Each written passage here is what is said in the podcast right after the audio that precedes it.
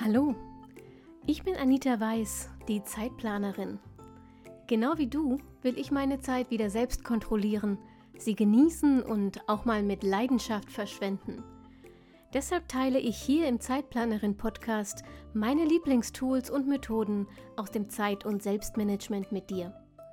Mit dieser neuen Episode wünsche ich dir jetzt richtig viel Spaß und eine gute Zeit. Hallo und herzlich willkommen zur aktuellen Episode vom Zeitplanerin Podcast.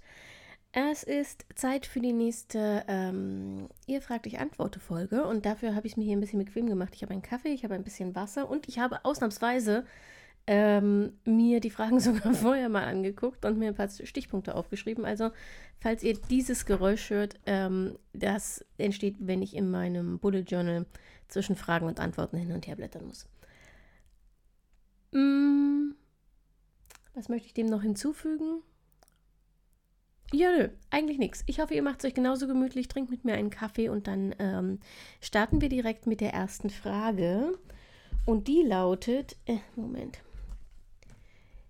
Die lautet, wie mache ich eine gute Zeitplanung im Wochen- und Tagesrhythmus mit erreichbaren Zielen und konkreten Tagesaufgaben? Also, ähm, ich selber arbeite ja nur von Zeit zu Zeit mit Wochenübersichten. Ich habe eine Monatsübersicht ähm, und meine Dailies, also die Tagesübersichten. Für mich sind die Wochenübersichten nur, entweder schiebe ich die dazwischen, wenn es tatsächlich so viel ist, was an Terminen ansteht, dass ich eine kleinere Zeiteinheit als den Monat brauche, um den Überblick zu behalten. Oder ich mache das, weil ich zum Beispiel ähm, zusätzliche Tracker ähm, oder meine, meine Arbeitszeiterfassung oder sowas auf Weeklies auslagere.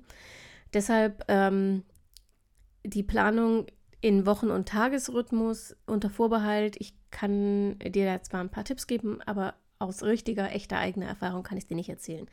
Wenn du es im Detail wissen willst, kannst du übrigens auch gerne mal äh, in den älteren Folgen stöbern oder du schaust auf zeitplanerin.de slash blog da gibt es diverse Beiträge zum Thema Tagesplanung und auch ein paar zum Thema Wochenplanung. Was ich empfehlen würde, ist, ähm, wenn du mit den Wochen arbeiten möchtest, zum Beispiel Stadtmonat, dann äh, empfehle ich dir statt einer reinen To-Do-Liste für die Woche erstmal Prioritäten festzulegen. Du kannst es auch Ziele nennen. Ich mag das Wort Ziele nicht, aber ähm, also den Ton für die Woche festzulegen. Was sind die Prioritäten in dieser Woche, wenn alles krachen geht, was du planst? Worum willst du dich auf jeden Fall trotzdem kümmern? Also das kann zum Beispiel so Sachen sein, keine Ahnung, ich habe jetzt Urlaub, wenn ich diese Folge hier aufnehme und in meinem Urlaub ist meine Priorität eindeutig Zeitplanerin Content erstellen und mehr Sport machen. Okay, wenn es ganz gut läuft, dann auch wieder mehr schlafen, aber wir wissen ja alle, wie das bei mir endet.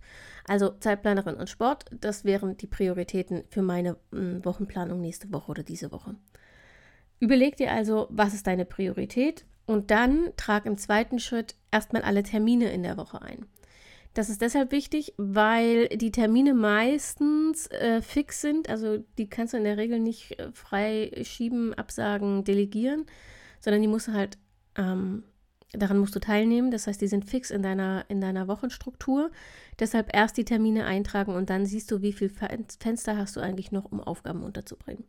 Also Prioritäten und Termine und dann ähm, empfehle ich dir in der Woche eine To-Do-Liste zu schreiben oder wenn du nicht so wahnsinnig viele To-Dos hast oder etliche, die schon eine Deadline haben, die To-Dos nicht auf eine Liste zu schreiben, sondern sie bereits den einzelnen Wochentagen zuzuordnen. So, und dann kommen die Dailies und in den Dailies funktioniert es im Prinzip mh, mm, ganz ähnlich, aber um zu verhindern, dass du doppelte Arbeit machst, schreibst jetzt nicht nochmal äh, eine To-Do-Liste, das wäre einfach schwachsinnig.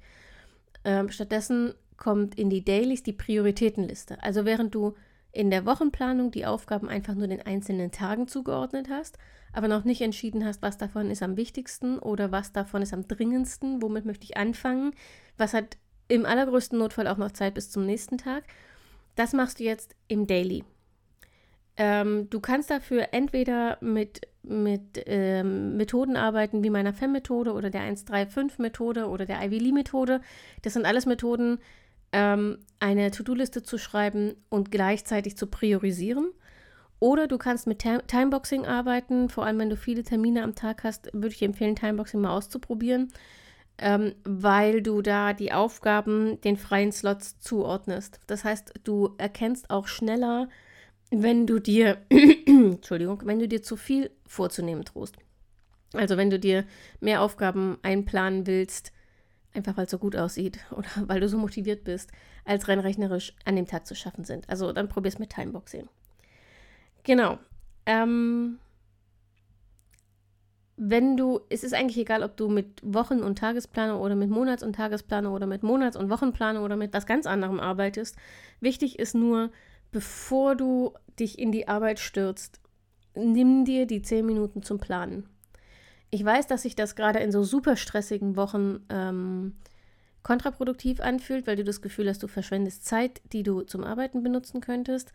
Aber ich schwöre dir, am Ende ist das Gegenteil der Fall, weil du, wenn du erstmal zehn Minuten drüber nachdenkst, was jetzt wirklich wichtig ist, was du vielleicht abgeben kannst ähm, und was du wie organisieren kannst, dann bist du A ruhiger, das heißt, du kannst konzentriert dein Zeug abarbeiten, bist entsprechend schneller fertig.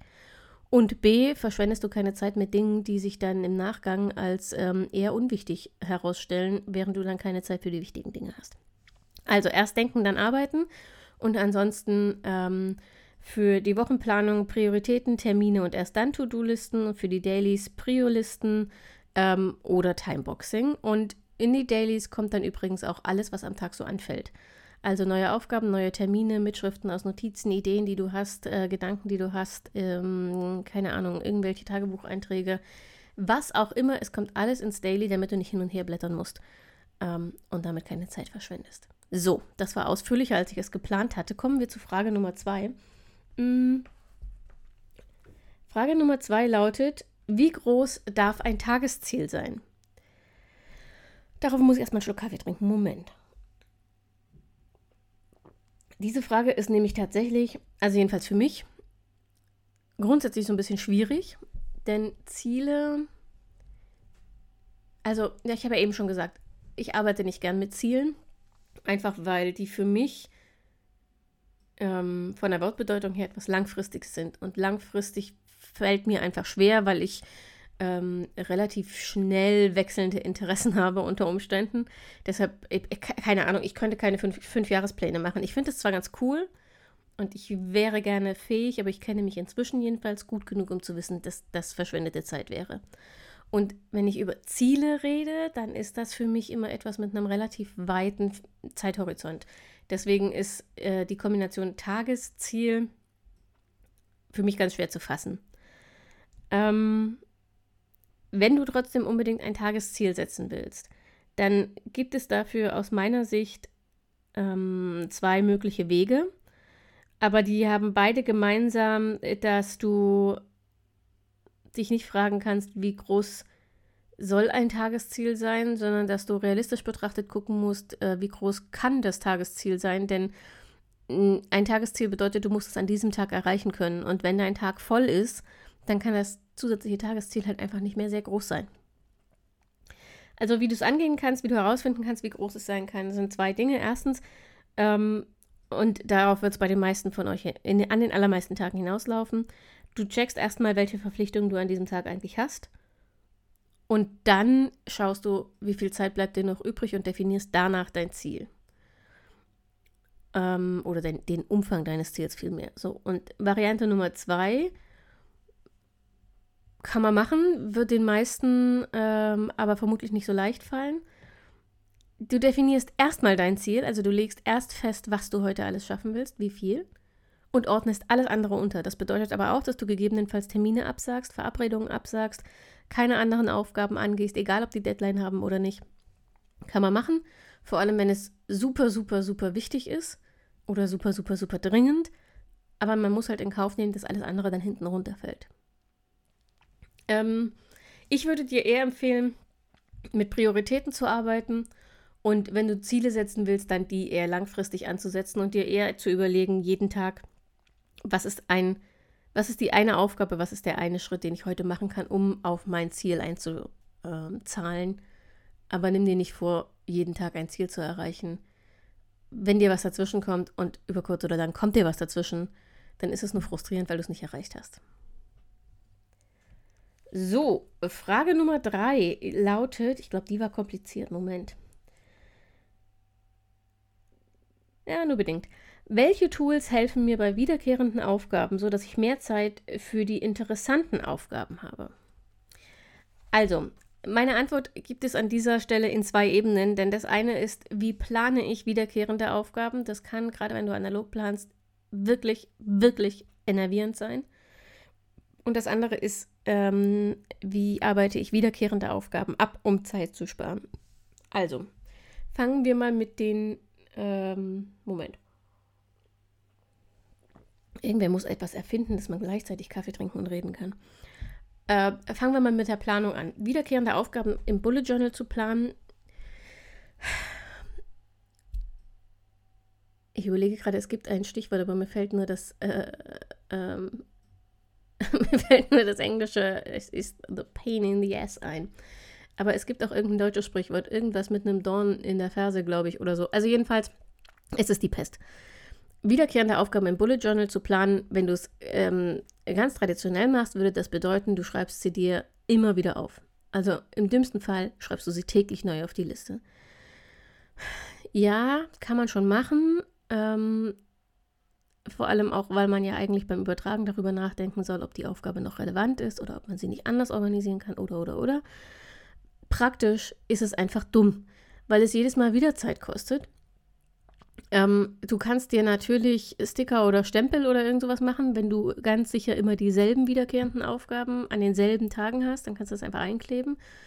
Ähm, ich persönlich wechsle meine wiederkehrenden Aufgaben ungefähr so oft wie meine Ohrringe und ich besitze, ich glaube, 120 Paar Ohrringe.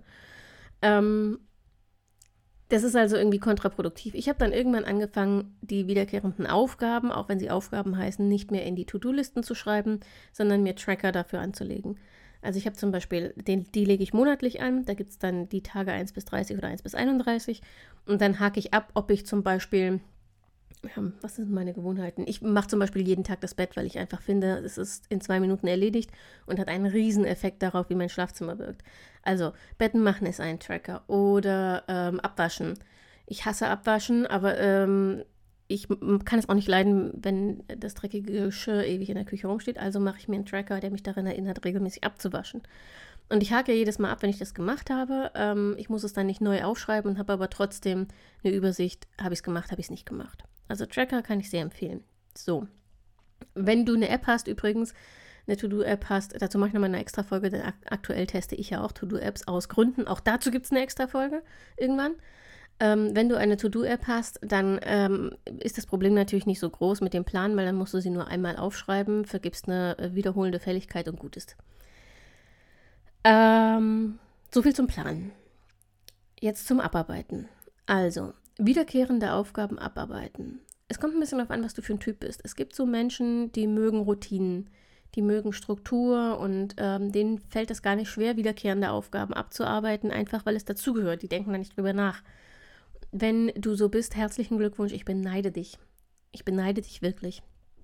Ähm, aber ich weiß von äh, vielen von euch, die diesen Podcast hören, dass es ihnen eher ähnlich geht wie mir. Ähm, und es jedes Mal ein äh, Kampf mit der eigenen Willenskraft ist, sich aufzuraffen. Ähm, denn meistens sind wiederkehrende Aufgaben ja keine Lustaufgaben, sondern eher Pflichtaufgaben. Sowas wie Staubsaugen, Abwaschen, Wäsche waschen, ähm, keine Ahnung. Ja, irgendwie ist es ganz schön viel Haushaltszeug, fällt mir gerade. Ah, und Steuer. Ganz viele Selbstständige, die mir ähm, schreiben, äh, beklagen die Steuer, Vorsteueranmeldung einmal im Quartal und sowas. Mhm. Ich habe da nicht so richtig viele richtig gute Nachrichten, denn seien wir mal ehrlich,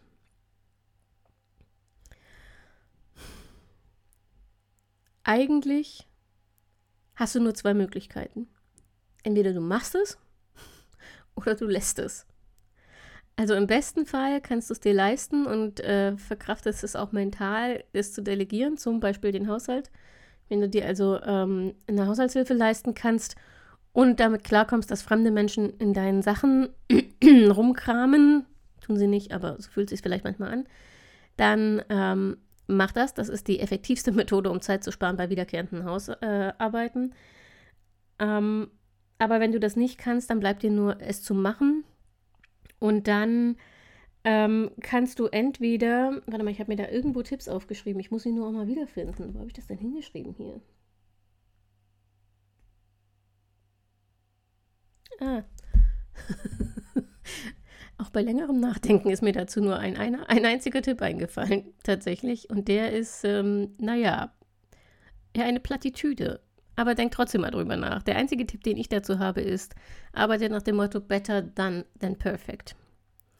Also wiederkehrende Aufgaben. Du musst dein Bad vielleicht nicht jede Woche mit der Zahnbürste klinisch reinputzen, sondern es reicht einfach auch, die Kalkflecken zu entfernen, durchzusaugen ähm, und die Wasch mal durchs Waschbecken und das Klo zu putzen. Ähm, wenn du das aushalten kannst, auch da wieder, es gibt unterschiedliche Typen Menschen. Wenn du sehr ähm, wenn du sehr sorgfältig bist, einfach vom Typ her, dann wird dir das vielleicht nicht ausreichen. Aber wenn du das kannst, dann versuch's nach dem Motto, es spart auf jeden Fall Zeit. Und darum ging es ja in der Frage, wie kann ich Zeit sparen bei wiederkehrenden Aufgaben. Also, wenn du sie nicht delegieren kannst, wenn du sie nicht einfach bleiben lassen kannst, dann ähm, better done than perfect. Mm, und was du nochmal, das fällt mir jetzt gerade ein, was du mal gucken kannst, ob du vielleicht den Rhythmus ähm, strecken kannst, dass du sie nicht mehr so oft machen musst, diese wiederkehrenden Aufgaben. Also gerade beim Haushalt musst du wirklich jeden Tag Staubsaugen. Wenn du vier Perserkatzen hast, höchstwahrscheinlich. Ähm, wenn du aber 18 Stunden arbeitest und nur zum Schlafen zu Hause bist, vermutlich nicht.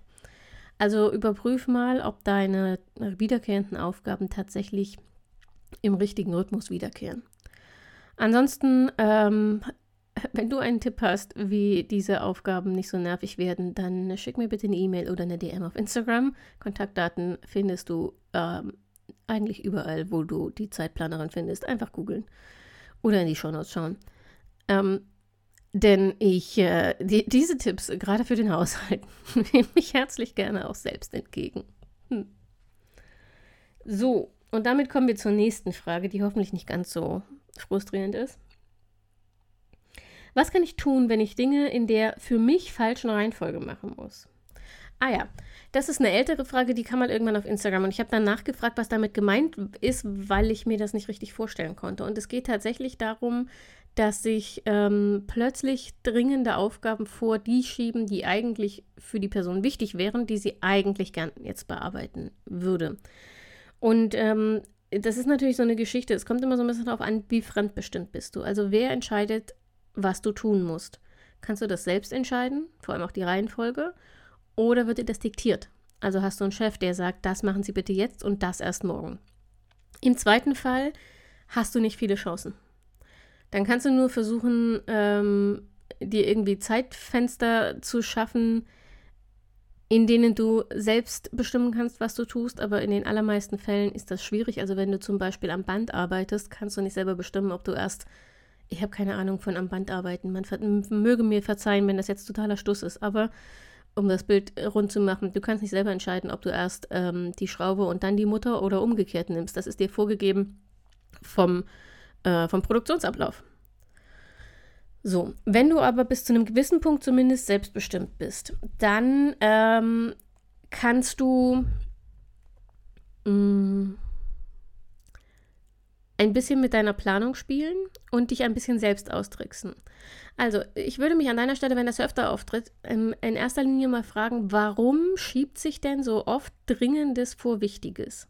Also, wenn sich das wirklich davor schiebt, dann bedeutet es ja, dass es nicht nur dringend ist, sondern dass es brennt. Also, das heißt, dass die Deadline unmittelbar bevorsteht. Und dann äh, schau mal genauer hin und überleg mal, warum das so ist. Hast du davon vorher nichts gewusst? Dann ähm, würde ich gucken, wo der Kommunikationsfehler liegt und versuchen daran zu arbeiten? Oder hast du es gewusst, aber hast die, der, hast äh, die Deadline immer vor dir hergeschoben, prokrastiniert, aus irgendwelchen Gründen nicht rechtzeitig angefangen? Dann arbeite mal eher ähm, an diesen Sachen und da kannst du zum Beispiel mal versuchen, mit Fake-Deadlines zu arbeiten. Für mich funktioniert das gut. Ich setze mir immer ähm, eine Woche ungefähr vor der echten Deadline äh, meine persönliche Fake-Deadline und nur die steht auch im Kalender. Und das hilft tatsächlich, wenn man eine Weile daran gewöhnt ist, hilft das sehr, ähm, rechtzeitig mit den Dingen fertig zu werden. Denn selbst wenn du prokrastinierst und es nicht am Tag dieser Fake Deadline schaffst, bist du immer noch rechtzeitig, weit, weit rechtzeitig fertig. Und das erlaubt dir entsprechend dann auch mh, mm, wichtige Dinge tatsächlich zu priorisieren, weil die dringenden nicht mehr so dringend werden, dass sie sofort ad hoc gemacht werden müssen. Und ansonsten, wenn es eher ein Motivationsproblem ist, also wenn du ähm, zwar an den, an den dringenden Dingen arbeiten musst, aber sie noch nicht so dringend sind, dass du sie jetzt sofort abschließen musst, aber sie müssen halt gemacht werden, damit sie nicht äh, zum Feuerwehreinsatz werden, dann kannst du ja mal ein bisschen experimentieren, ob du nicht die dringenden und die wichtigen Aufgaben abwechselst. Also zerleg dir beide, hm, das sind ja in der Regel Projekte und keine Aufgaben, wenn wir ehrlich sind, zerleg dir beides in kleine Schritte und dann mach mal abwechselnd eine Sache, äh, also nächst, den nächsten Schritt der dringenden Aufgabe, den nächsten Schritt der wichtigen und so weiter. So kommst du mit beiden voran und hast nicht das Gefühl, dass dich Dringendes ständig von Wichtigem ausbremst. Ähm, und alternativ kannst du natürlich auch das ähm, schon bei der, ähm, bei der Planung mit berücksichtigen.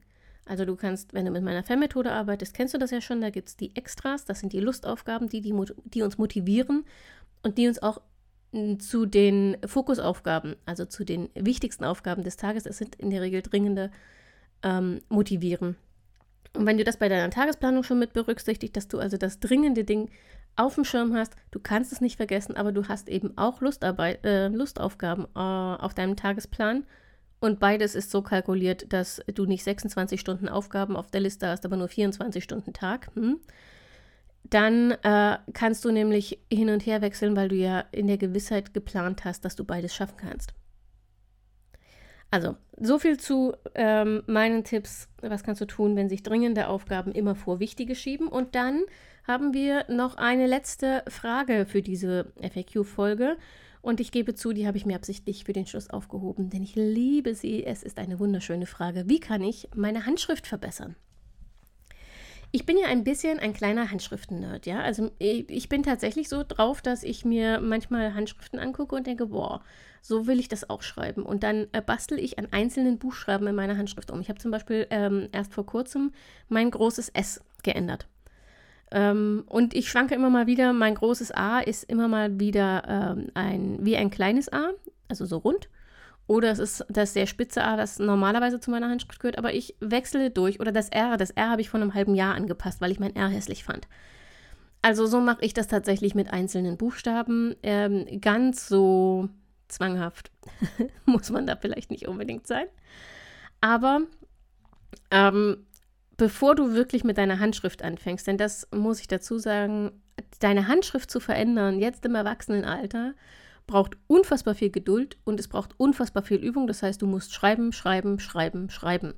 Und du musst wahrscheinlich, je nachdem, wie stark du deine Handschrift verändern möchtest, wieder so ein bisschen so anfangen wie beim Schreiben lernen, also mit Auf- und Abschwüngen, mit Bögen, mit ähm, diesem Schreiblernpapier und sowas. Ähm, die wenigsten Erwachsenen, die ich kenne, haben tatsächlich die Geduld dafür, wenn sie nicht gerade sich ohnehin mit Kalligrafie und sowas beschäftigen. Deshalb habe ich erst mal ein paar Hacks, die du ausprobieren kannst, ohne gleich deine komplette Handschrift neu üben zu müssen, die aber oft schon einen relativ großen Effekt haben. Wichtigster Tipp und aus irgendwelchen Gründen, der den nie einer in Betracht zieht, wechsle den Stift. Die meisten Menschen schreiben mit Kugelschreiber wenn man erwachsen ist. Irgendwie ist das der Erwachsenenstift. Und ganz im Ernst, ich kenne so gut wie niemanden, der mit Kugelschreiber die schönste Version seiner Handschrift schreiben kann. Die, die, dafür sind die, ja klar, Kugelschreiber sind praktisch. Die laufen in der Regel nicht aus, die schreiben immer, die sind äh, meistens dokumentenecht, äh, ohne Zweifel. Aber sie machen halt einfach eine echt hässliche Handschrift.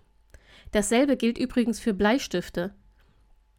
Wenn ich in Amerika hätte zur Schule gehen müssen, um Gottes Willen. Ich arbeite mit Bleistiften für genau eine einzige Funktion, nämlich wenn ich meine Layouts vorzeichne, damit ich korrigieren kann, weil ich es mit Zahlen nicht so habe. Und egal, ob ich Kästchen zähle oder Zentimeter abmesse, irgendwas ist immer schief. Aber ich würde niemals auf die Idee kommen, mit Bleistift zu schreiben. Das mache ich einfach nicht, weil Bleistift keine schöne Schrift macht. So.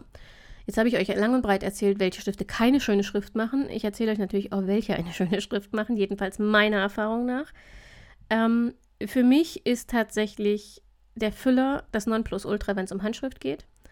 Ich habe lange rumexperimentiert, weil ich eine sehr kleine, sehr enge Schrift habe. Das heißt, die Füller mm, europäischer Hersteller sind für mich so ein bisschen schwierig, weil selbst die extra feinen europäischen Feder für mich oft noch zu breit sind. Ähm, ich habe einen äh, Kaweco-Füller, unbezahlte Werbung, ich habe einen Kaweco-Füller, ähm, der das ganz gut schafft, tatsächlich. Der ist wirklich dünn genug. Aber ich habe zum Beispiel auch einen von Faber-Castell.